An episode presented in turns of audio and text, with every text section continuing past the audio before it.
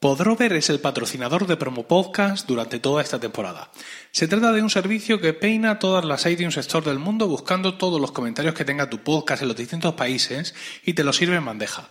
Desde hoy, Podrover tiene también una aplicación para iOS, añadiendo otro medio a los muchos que tiene para hacerte llegar todas esas reviews. Visitando podrover.com barra promopodcast, nuestros oyentes pueden tener un descuento de un 10% en este servicio tan interesante para nosotros los podcasters. Gracias a Podrover por ofrecer este descuento y por patrocinar este podcast, que empieza ya.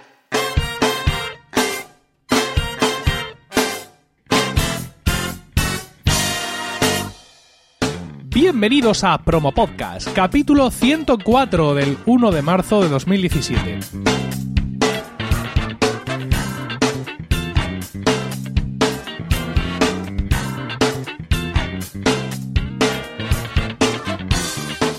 Buenas, mi nombre es Emilcar y esto es Promo Podcast, un podcast sobre micrófonos, técnicas de grabación, publicación, edición, medición de audiencias, entrevistas a podcasters, en definitiva un podcast donde vamos a hablar de podcasting, porque no hay nada que le guste más a un podcaster que hablar de podcasting.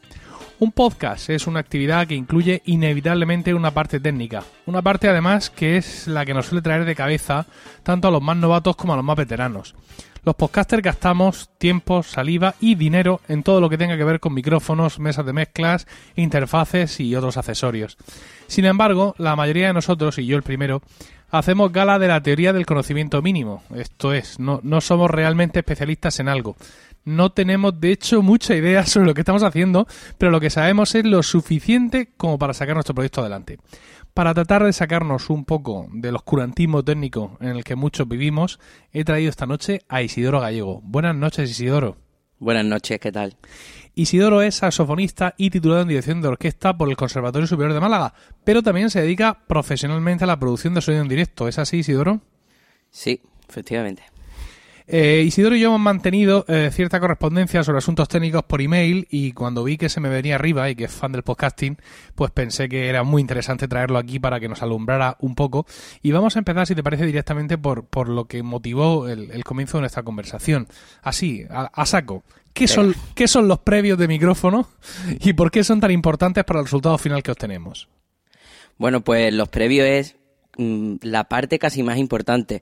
Eh, el, el, micrófono mm, lo que produce es un pequeño voltaje de, corriente eléctrica que, bueno, si quieres luego podemos explicar un poquito cómo se produce esa, esa corriente, pero eh, es un nivel muy pequeño de unos milivoltios y el previo lo que se encarga es de amplificar esa señal para que tenga unos niveles que sean audibles, procesables y demás, con lo cual es muy importante tener un buen, un buen previo para que dé una buena calidad a los micrófonos. No vale de nada tener un micrófono de 600 euros y un previo muy malo.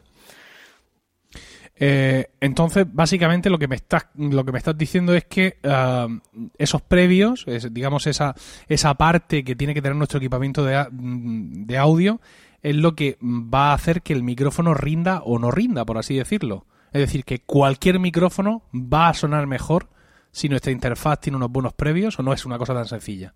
Sí, sí, sí. Además, yo, por ejemplo, eh, he tenido el caso de que yo tenía un micrófono eh, de condensador al que no le tenía mucho aprecio porque bueno, me daba una calidad de sonido, pero no le encontraba, no le veía yo chicha. Y cuando me compré mmm, la tarjeta de sonido que tengo, que bueno, que cuesta unos 2.400 euros y tiene unos previos bastante buenos, eh, al conectarle el micro eh, noté un salto de calidad bastante interesante y era cuestión del previo.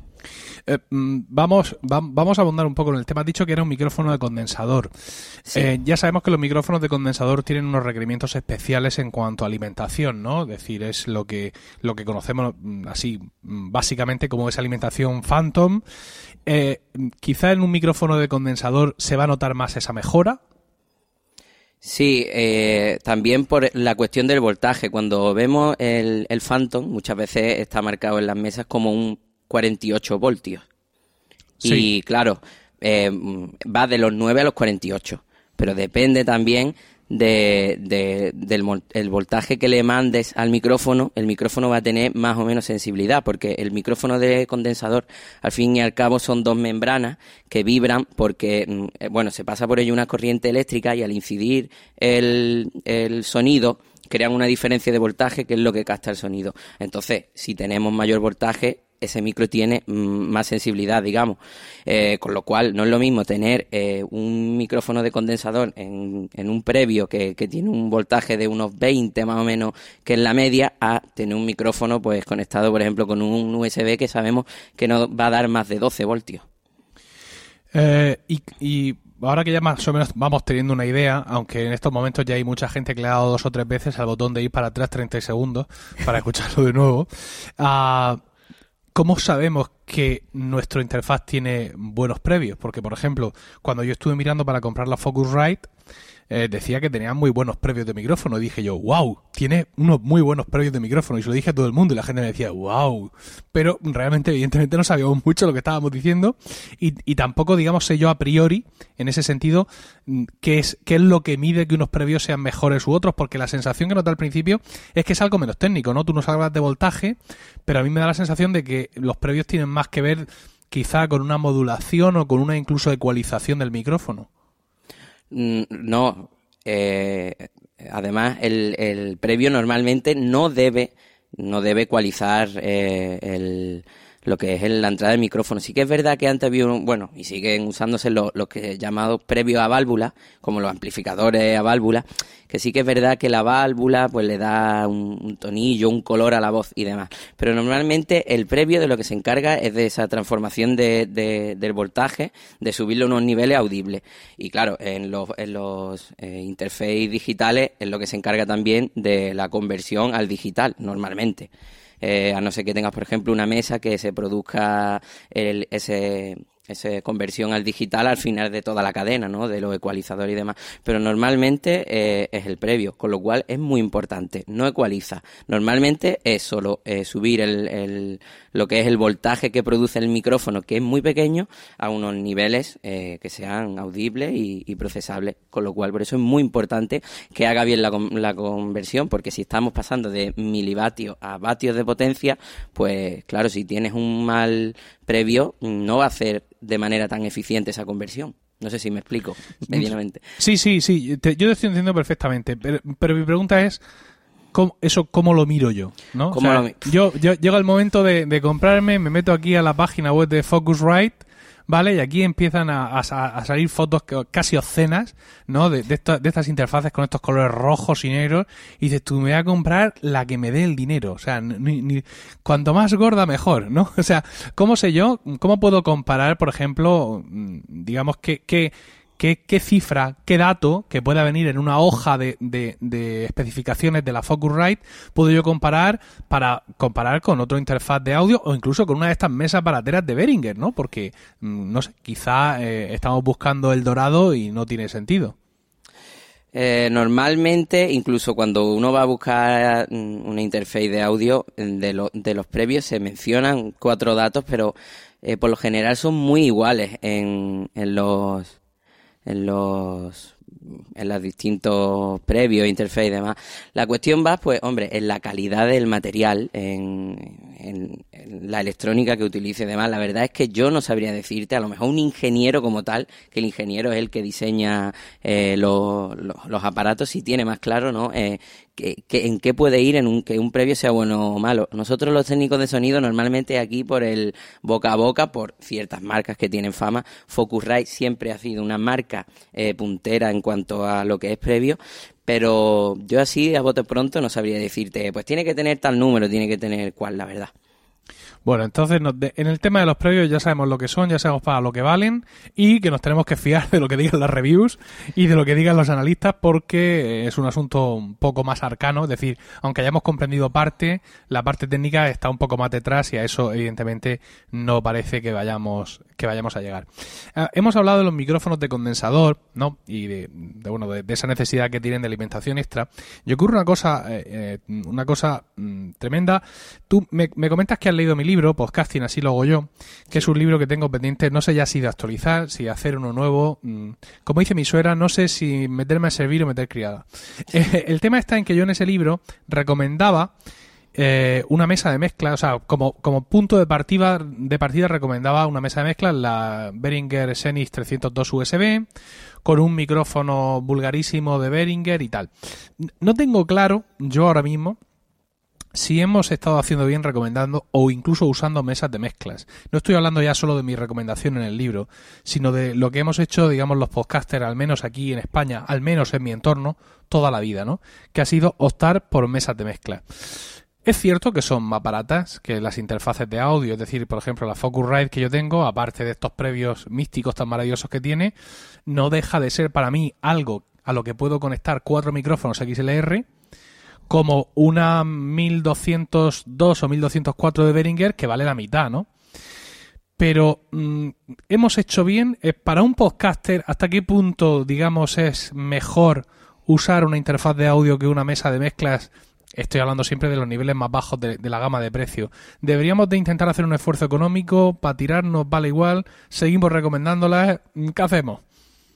Hombre, es verdad que las mesas de mezclas dan una calidad bastante buena, pero indudablemente, cuando tienes una mesa de mezcla, eh, la señal de audio antes de convertirse a digital no solo pasa por el previo, sino que luego pasa por un ecualizador o pasa por un fader de volumen y demás. Digamos que el, el trayecto del audio en analógico pasa, esa corriente eléctrica está más tiempo en movimiento. indudablemente, cada vez que pasa por un por algún componente se va generando un poco de ruido. No es lo mismo tener la conversión a digital justo en el previo y entonces ya tenemos una información, digamos, de unos y ceros que no se modifica a que vaya pasando por una línea toda esa corriente eléctrica y poco a poco se le va añadiendo, que es poco, pero se le va añadiendo un poco de, ruido.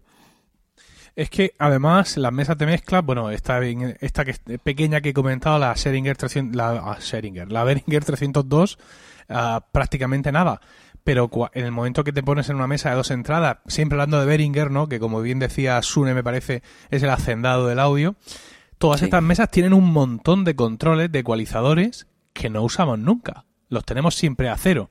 No sé ya, mm, si bien, si por conocimiento, por intentar generar un audio puro, eh, por, por no tocar el audio, por así decirlo, para luego, mediante software, que es algo que puedes deshacer, tratarlo, eh, o porque realmente no tenemos ni idea y preferimos dejarlo todo quieto, ¿no? Entonces me da a mí la sensación, o sea, cuando tú tienes una, mesa, como yo tenía, la de cuatro entradas, puesta encima, y no toco nada más que el mando de ganancia, y todo el resto de mandos, que son un montón, no los toco, a mí me da la sensación de que es que ese elemento no es el que yo tendría que estar usando.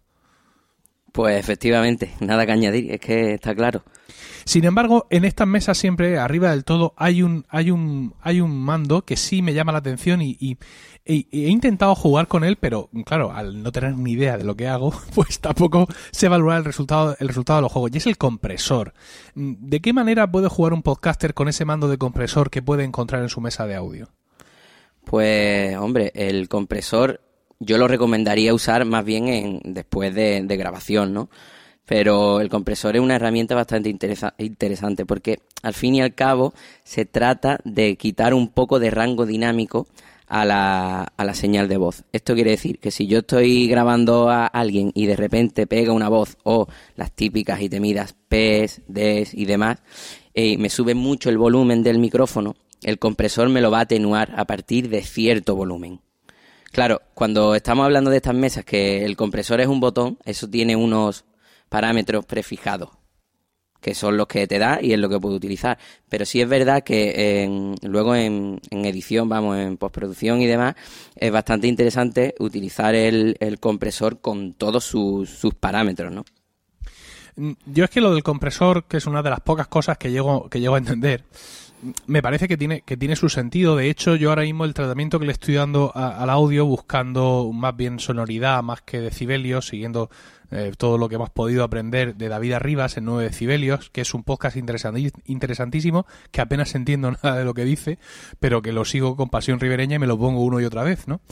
Eh, pero, ¿sabes lo que pasa? Yo tengo mm, un par de podcasts en concreto a los cuales creo que el compresor le viene fatal.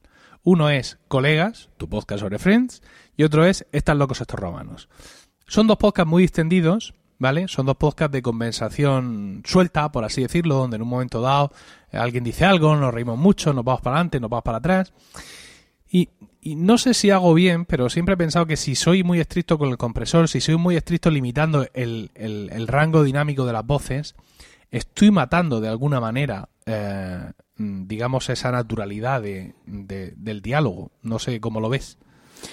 Eh, eh, claro, es que según los parámetros que le das. Si, si utilizas el compresor y lo pones, digamos, en uno de los, de los parámetros que es el threshold o la puerta, lo pones a partir de, de cierto volumen, eh, pues eh, bastante alto, por ejemplo, va, va, probando y dice aquí en tal sitio, eh, mm, tal micrófono, alguien ha dado una risotada y demás y se me ha ido ese volumen de madre. Vas ahí, haces un barrido, te pones ahí y ves dónde pones la, la puerta para que a partir de ahí no te suba mucho el volumen, para que sea Claro, yo entiendo lo que dices, que, que no sea muy artificioso lo que es las voces, pero si se comprime con un poquito de gusto, con un poquito de, de, tiento, viene bastante bien, puesto que te estás quitando ese, esos sobrevolúmenes que te llegan en algunos momentos, que luego encima cuando eh, normalizas el, la pista para, para procesarlo, eh, claro, te pilla como tope ese, ese volumen, que a lo mejor es un momento puntual de un segundo y entonces te sube el volumen al máximo de, de, poner a cero el momento de la risotada, digamos, en cuestión, pero lo demás se te queda bastante bajo. Y luego hay una cosa que, que por eso pasa, que, que, yo veo un problema en muchos podcasters, que claro, no está normalizado, la normalización se hace en base a eso, a un volumen de un momento puntual, y vas escuchando el podcast por la calle y como pasa al lado del autobús o vayas en, yo qué sé, por la ciudad, hay veces que no escuchas nada, porque no está haciendo una, una normalización a un nivel bueno. Sí, claro, evidentemente si yo, como tú dices, normalizo tomando como referencia el, punto más álgido de volumen y ese punto ha sido una risa o un momento de especialmente intenso, pues claro, el resto mm, se me va a quedar muy bajo. Pero si normalizo, digamos, teniendo en cuenta el volumen eh, medio ¿no? de la conversación, toda esa parte más animada me queda saturada, ¿verdad? ¿Voy bien? Claro. Entonces, entonces lo, que, he hecho antes de normalizar, digamos, es comprimir para tratar de igualarlo todo. Bueno, y ahí habría, que, habría que comprimir antes. Y ahí es cuando mato el duende, ¿no? es cuando mato... Sí. Bueno, no, es cuestión de, de, más que comprimir, también a veces se habla de, limitador, ¿no? Porque el compresor, a partir de, de, esa, de ese volumen que le ponemos en el threshold, eh, tiene otro parámetro que es el coeficiente, que es son dos cifras en una barra. Quiere decir, por ejemplo, 3 barra 1, que quiere decir por cada, a partir de ese volumen, por cada 3 decibelios que le entra al compresor, sirve uno. ¿No? Sí, sí. Y el, y el limitador es solo a partir de este volumen no, no sube, no sube más decibelio. O sea, si yo lo pongo en menos 6, no sube nada de menos 6. En el momento en el que, en el que algo sube de menos 6, entre una compresión gigantesca que se carga todo volumen por encima de eso. Yo, en, en este sentido, eh, como decía, estoy siguiendo mucho lo que está explicando David Arribas en 9 decibelios y él nos introdujo el concepto de sonoridad, ¿no? Nos hablaba de la sonoridad como algo que se mide en loops, por así decirlo, es el nombre de la unidad, que son más o menos equivalentes a los decibelios, y cómo se habían establecido unas sonoridades estándar, de tal manera que si tú te centras en obtener ese valor de sonoridad, pues vas a conseguir que todos tus audios estén todos, digamos, con, eh, la misma sonoridad, si es que no se puede decir de otra manera, ¿no? Entonces, él hablaba de que se ha establecido en menos 16 loops la sonoridad que, eh, digamos, que debe tener un audio que se va a reproducir en móvil que es, básicamente como se reproducen los podcasts. Entonces, claro, tu herramienta de edición tiene que ser capaz, igual que tú estás normalizando ahora mismo un audio, ¿no? Y estás normalizando pues a menos 9, a menos 6, a como entiendas que lo tienes que hacer, tu herramienta tiene que ser también capaz de, digamos, de no normalizar ¿vale? Que es un proceso, como ya hemos dicho, que tiene sus pegas, sino de encontrar esa sonoridad. Y además de encontrar una sonoridad y limitar el rango al mismo tiempo. Claro, esto no lo hacen todos los software, sobre todo para empezar, Audacity, que es lo que usa la inmensa mayoría de la gente porque es gratuito, pues no lo hace, ¿no? Te tienes que meter ya en plugins y en cosas que cuestan mucho dinero. Entonces, eh, David explica un poco en, su blog, voy a poner el enlace en las notas del programa justo al, al post y al screencast donde lo explica cómo, eh, digamos, eh, hacer una normalización, eh, perdón, un, cómo controlar la sonoridad, digamos, por la cuenta de la vieja. ¿no? Que consiste en eso, en usar el amplificador, no el normalizador, para subir y bajar todo el volumen, utilizar un, un threshold, ¿no? Un, un limitador para cortar esas eh, para cortar esos excesos y luego ya volver a subir el volumen para quedarnos con tal. Y unas herramientas que, que hay para Mac, para, creo que la de Windows gratuita ya te hace el te hace todo el proceso de, sonorización, pero la de Mac lo único que te hace es decirte ese audio qué sonoridad tiene, ¿no? Entonces con ese con esa con esas cifras que te da ahí y siguiendo los ejemplos de David y yo lo estoy haciendo y el resultado es bastante bueno, ¿sabes? Es decir, incluso en estos podcasts como son colegas o están locos estos romanos, el resultado que estoy obteniendo es más natural que, lo que, que el que obtenía antes, a base de comprimir y normalizar. Porque es que, claro, dice David Arribas, y yo creo que tiene razón, que muchas veces el proceso de normalización es un poco un arcano, ¿no? Es algo que se hace ahí y que, pues, depende también del plugin de normalización, cómo sea de sensible a las frecuencias extremas, pues te puede dar un resultado u otro. Sí. Bueno, la verdad es que no tenía no tenía constancia de esto de, de, los looks, creo que has hablado, ¿no? Sí. De que era un parámetro, no lo conozco, no lo conozco, la verdad. Eh, sí que es verdad que, hombre, el podcasting que viene, digamos, más o menos de la radio, en la radio sí que se comprime un poco lo que es la salida del todo de, de, digamos, el, el sonido final que sale para evitar por un lado que se produzcan picos y que el resto todo todo lo que es el programa tenga un nivel no un cierto nivel que alto para que no, no se quede muy bajo y sea bastante audible. Y, y, bueno eso ya lo que es en la publicidad por ejemplo es una pasada porque está todo súper comprimido para que todo suene arriba a tope. Y es verdad que hay que tener eh, en ese sentido pues un poco de, de, gusto y no ser muy extremista no comprimiendo. Pero yo creo que, que, que los podcasters eh, no voy a decir nombre aquí aquí hay algunos mm, podcast que me cuesta escuchar, por ejemplo, andando por la calle, como si llevo los, los por ejemplo, los, los, cascos de Apple que vienen con el iPhone. Tengo que ir con in-ear porque eh, sirven volúmenes muy bajos, no normalizan o a lo mejor normalizan en base a un pico que no han comprimido y, claro, te da un volumen muy bajo que no puedes escuchar por la calle. Y yo creo que eso mmm, eh, habrá gente que cuando llevas un rato y no eres capaz de escuchar por la calle un podcast porque tiene mucha interferencia, pues lo corta y lo dejas, ¿no? Sí, sí, yo eso lo tengo clarísimo. A mí, bueno, a mí últimamente me ha pasado muchas cosas que no me han pasado en la vida y una de ellas es que grabé un episodio de Están locos estos romanos con el micrófono del portátil. Sí, sí, yo lo, lo escuché. Ah, ¿tú, tú, lo escuchaste, porque hay mucha gente que no pudo, quiero decir, y yo lo entendí perfectamente, ¿no? Las, las quejas. Sí, porque... me costó trabajo. Yo lo escuché porque la verdad es que me gusta mucho el programa, pero, pero fue duro, fue duro. Claro, es que, es que, es que muchas veces eso no, no, nos damos cuenta y en el, yo entiendo que el, el, día a día del podcaster amateur, como somos nosotros, la mayoría de los que ahora mismo estamos produciendo podcast en España, es muy duro, ¿no?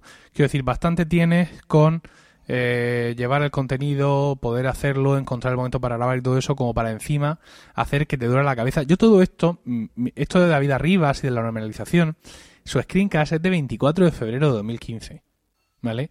Sí. Y, y, yo lo llevo aplicando, pues no sé si dos meses, una cosa así. O sea, que no te pienses. O sea, que, que como digo, eh, eh, llegar a, llegar a todo esto, entenderlo, tener la pausa, digamos, para eso que tú estás haciendo y que hasta ahora te ha funcionado, por Dios que nadie te lo toque, ponerlo todo en duda para ver lo que te están explicando cómo es, es un tema muy complicado precisamente porque toda esta parte de, de, de, la técnica de sonido, como tú bien sabes que eres profesional de ello, es un poco oscura, ¿no? En, en, en, algunos aspectos y tú mismo nos has hablado de muchos factores que son como muy relativos y, y tú que eres un profesional hablas así y que los conoces, pues imagínate nosotros que, que no controlamos nada. Eh, vamos a volver un poco atrás porque estaba hablando de las recomendaciones que hacemos, digamos, de equipamiento inicial, ¿no? Y hasta ahora, pues eso, estábamos recomendando la mesa Behringer, y sí. el micrófono Behringer que quieras o ya te da igual, ¿no? Pero esa mesa que es muy versátil y que a mucha gente le gusta porque tiene un botoncito que hace que se, re, se le retroalimente eh, eh, el audio por USB, con lo cual consigue grabar todo el audio que suena en tu ordenador, incluida una llamada de Skype, que parece ser que es el gran problema que tenemos en estos días. Pues, ¿Cuál es el problema de esa mesa? Tiene un ruido blanco espectacular. Claro. Una cosa brutal. ¿Y por qué? Pues siempre se nos ha dicho que porque su única entrada XLR tiene alimentación Phantom y la tiene siempre activada. O sea, no hay un botón para desactivarla. Entonces, claro, cuando tú le, conectas un micrófono dinámico, convencional, parece ser que esa alimentación Phantom es la que eh, hace que tengas todo ese ruido blanco. ¿Esta explicación tiene algo de cierta? Yo creo que es totalmente falsa porque eh, si la línea es balanceada, como son todos los cables de micro, eh, le da igual tener el, eh, la alimentación Phantom. Hombre, es verdad que es recomendable eh, no tenerla puesta, ¿no? Si no la necesitas. Pero yo creo que el problema de esa mesa puede ser más que eh, Behringer no, no sirve equipos de calidad. Eh, habéis dicho el hacendado.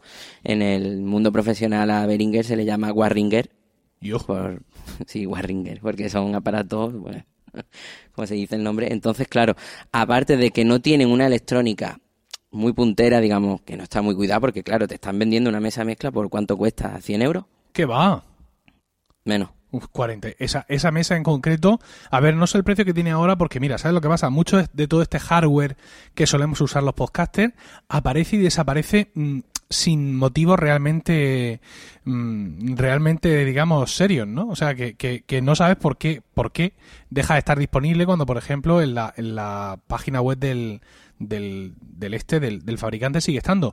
Pero, por ejemplo, esta Behringer, pues puede estar por, por debajo de 50 euros siempre. ah, ah, claro es la pequeñita, La que tiene solo una entrada Sí, y un sí, control sí. de ganancia Vale, Esa, vale. esa, esa, esa.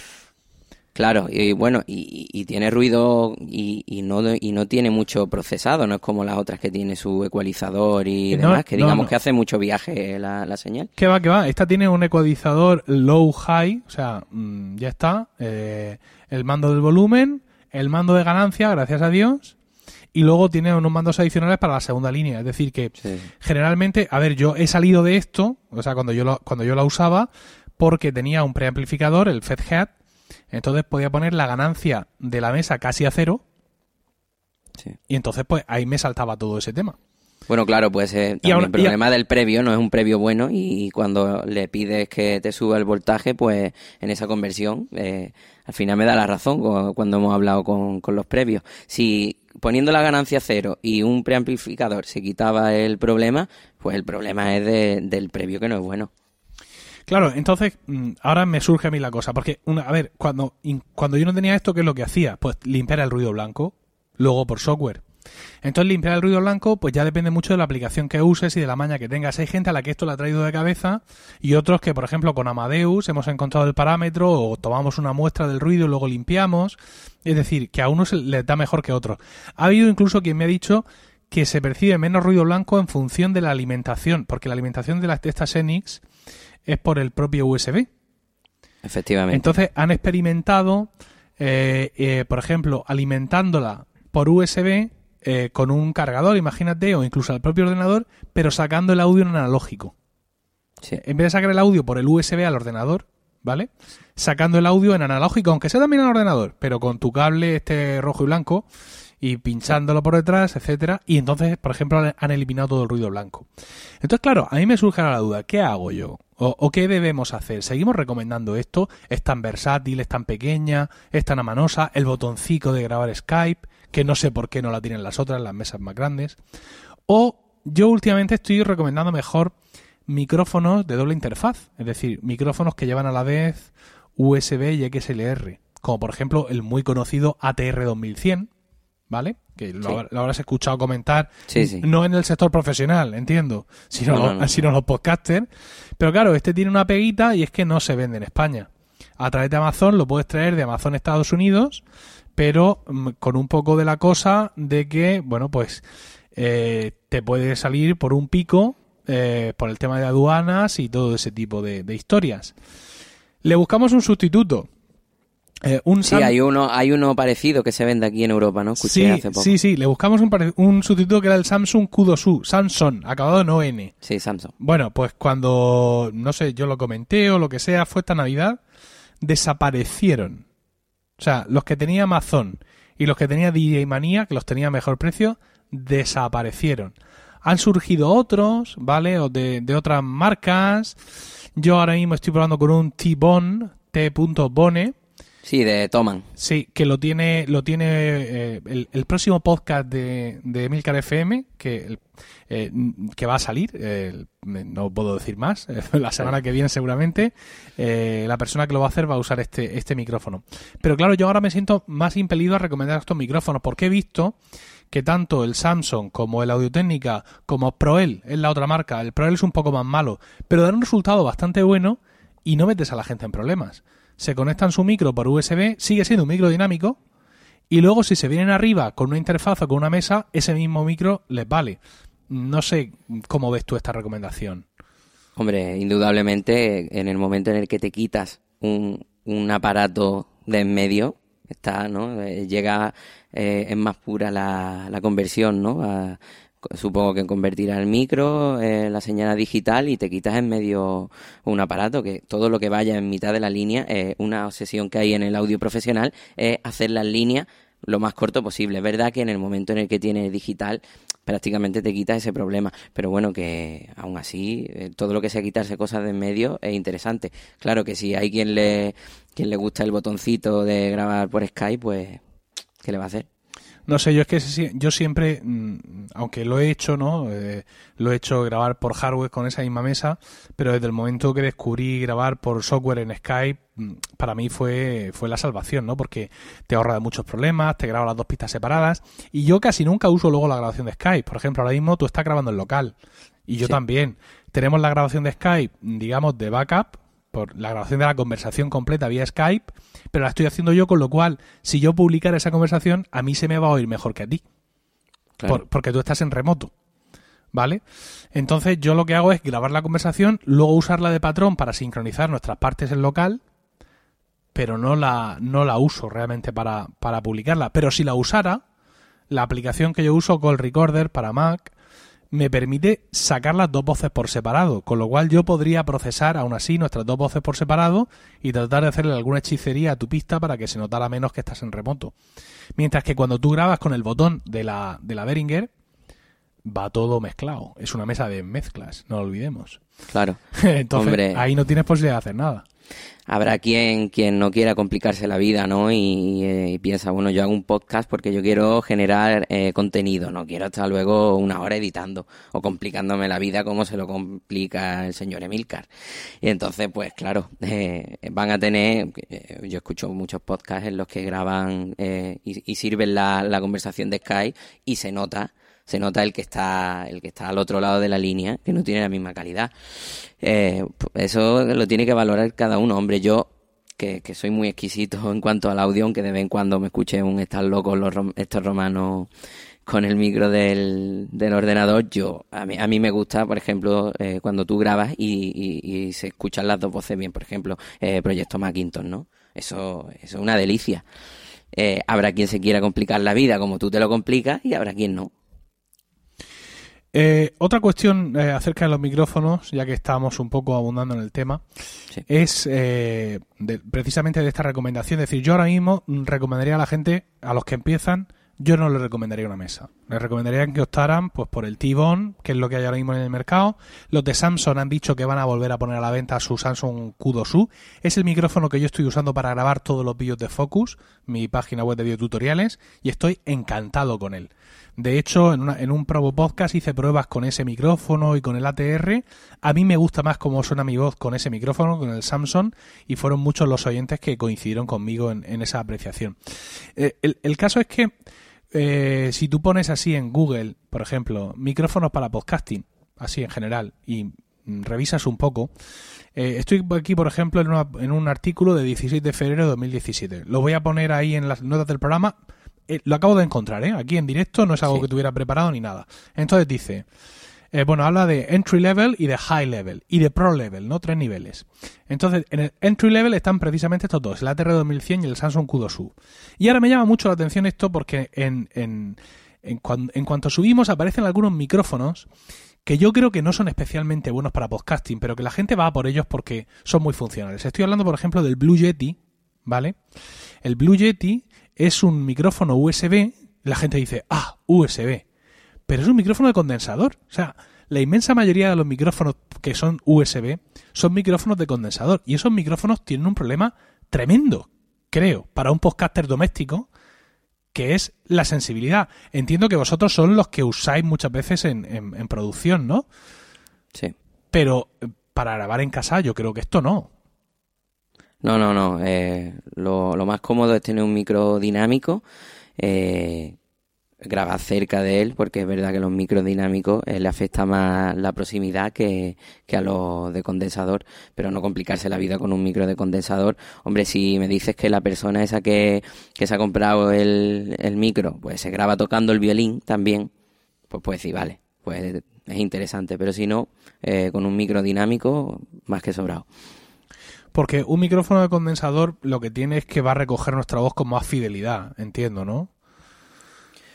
Eh, bueno, son, son más sensibles a, la, a las frecuencias altas, porque esa membrana vibra mejor, porque está cargada con electricidad y demás, y vibra mejor que, que la dinámica. Y bueno, normalmente si se ven las curvas de, de de frecuencias que tienen los micrófonos, pues tienen más agudo y claro, muchas veces ese brillito de arriba da la, la falsa sensación de, de, que suena mejor la voz, cuando realmente eh, el que una voz se entienda o no está en las frecuencias medias.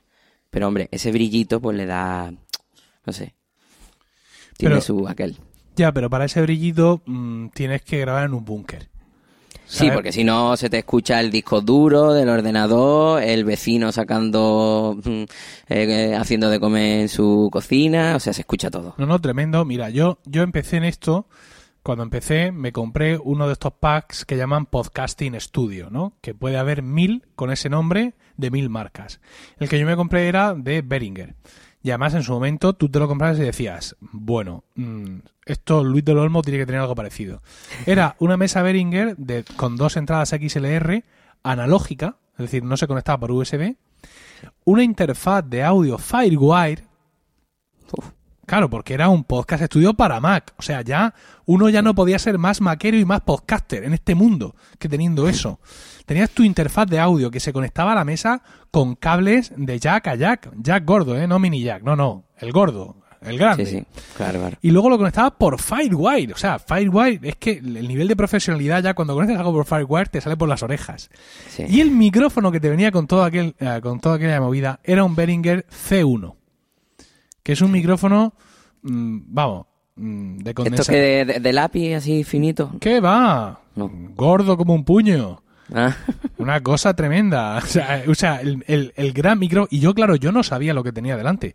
Yo, cuando la gente, los amigos me veían, me decían, muchacho, lo que te has comprado. Yo, bueno, sí, es que yo me tomo el podcasting en serio desde el minuto uno. Pero lo que sufrí yo con aquel micrófono. claro, cuando te pusiste delante del micro se te escuchaba hasta pensar, ¿no? Claro, El ese- cerebro funcionando. Totalmente, pero es que además, claro, eran, eran otros tiempos, con lo cual mm, tampoco yo tenía muchas referencias, ni nadie de los que me ayudaron en aquel momento, que me ayudaron mucho, ¿eh? porque yo siempre lo diré, yo muchas de las cosas del podcasting se las debo a, Samuel Campos, SopMac SL, que tenía un blog y un podcast sobre Apple mucho antes que el mío, y él me enseñó una cosa para mí fundamental, que es hazte el feed tú a mano.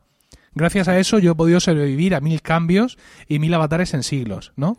Pero del tema técnico en sí, estábamos todos más o menos igual de pez, ¿vale? Sí. Mucha gente grabando con el micro del ordenador, ¿vale? Co- co- cosas así. Entonces, el Behringer C1 lo podéis encontrar ¿eh? en Amazon ahora mismo. Cuesta Sí. 48, entre 48, 50, no sé. Tiene una versión USB también, para que ahí, para que te des castigo. Y es un micrófono súper gordo de condensador, que son además micrófonos más sensibles. Si se te cae, vete todo a saber lo que pasa. Y además, si, si ves el accesorio que trae, no está pensado para ponerlo en un pie encima de la mesa, sino que está pensado para colgarlo de una araña. Porque claro, Claro. es que lo absorbe todo. Sí. O sea, yo, yo me volvía loco porque pensaba que, te- fíjate, llegué a pensar que tenía el disco duro del Mac roto. Por todo el ruido que, que cogía, digo, no puede ser, era una cosa eh, espantosa y criminal. Entonces, yo sé que hay mucha gente y que, que ha optado por un, por ejemplo, por un Rode Podcaster, que también es un Sí. micrófono, ostras, de Rode, Rode, o como demonios se, produzca- se pronuncie. Sí. El Y es de condensado también. Tom también. Y el Blue Yeti, ¿sabes? El Blue Yeti, bueno, ¿cuántos Blue Yeti se pueden haber vendido en este mundo? Porque además el Blue Yeti es súper malvado porque eh, te ofrece un montón de configuraciones, ¿no? Tiene una configuración incluso que él dice que es cardioide. Ah. Sí, claro, eh, los patrones de, que tenga de y tendrá a lo mejor un, corte en grave y que muchas veces tienen conmutadores para cambiar el, ¿cómo se llama? El patrón polar y, demás. Sí, sí, pero vamos, mm, quiero decir, mm, cardioide, vale, pero mm, sigue siendo un micrófono condensador. claro, a mí me, a mí me gustaría eh, conocer a la persona que decidió que los kits de podcaster tenían que tener micrófono de condensador. Yo, yo tampoco lo entiendo. Tiene una cosa el Blue Yeti y es que tiene eh, un modo especial de entrevista, donde tú pones el micrófono en el centro, ¿vale? Y el Blue Yeti recoge el sonido de uno, y, de, de uno y de otro lado. El caso, ¿sabes? Es que cuando tú estás escuchando un, un podcast que se ha grabado siempre con un micrófono de condensador, ellos sabrán cómo lo han hecho con sus problemas, se crea un sonido al que te acostumbras.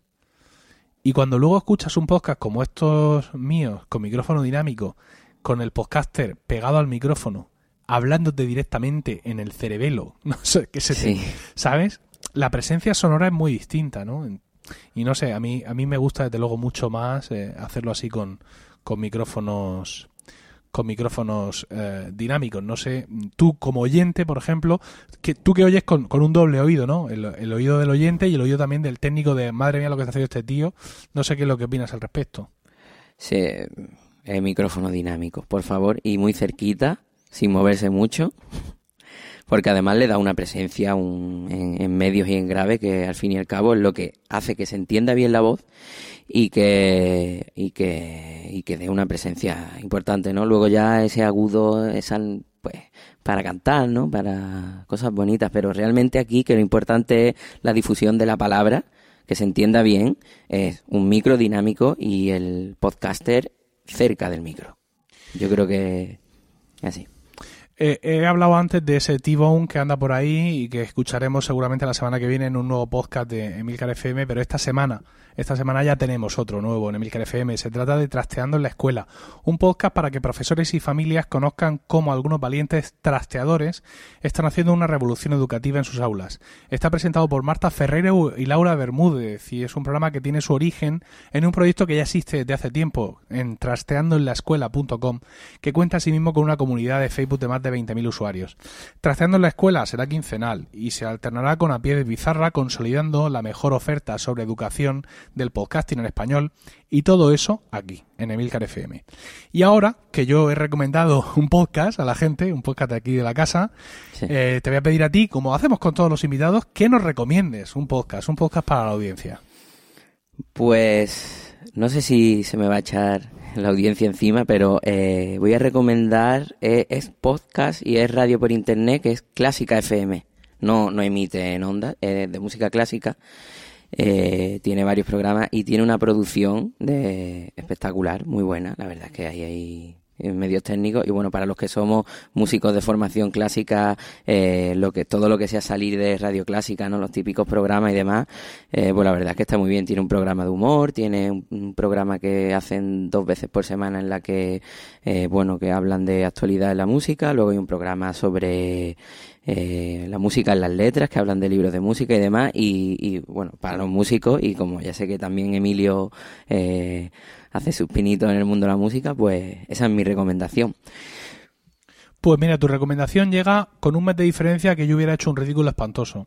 ¿Sabes por qué? Porque hasta hace un mes yo no conocía la existencia de Clásica FM, que, lleva además mucho tiempo editando y que, tiene, y que evidentemente produce, lo que produce son podcasts, ¿no? Evidentemente. O sea, yo cuando lo vi dije, pero es que hay una red de podcasts, de podcasts de música clásica, y yo no me he enterado, soy doblemente imbécil. Por un lado, como podcaster, eh, ¿no? Avezado y controlador del medio, y por otro lado, porque yo tengo mi podcast sobre música antigua, aunque lo saque poco, dirijo mi coro de música antigua, ¿cómo es posible que yo no me haya enterado de esto? Entonces les escribí, les escribí y estoy en contacto con ellos porque les quiero entrevistar.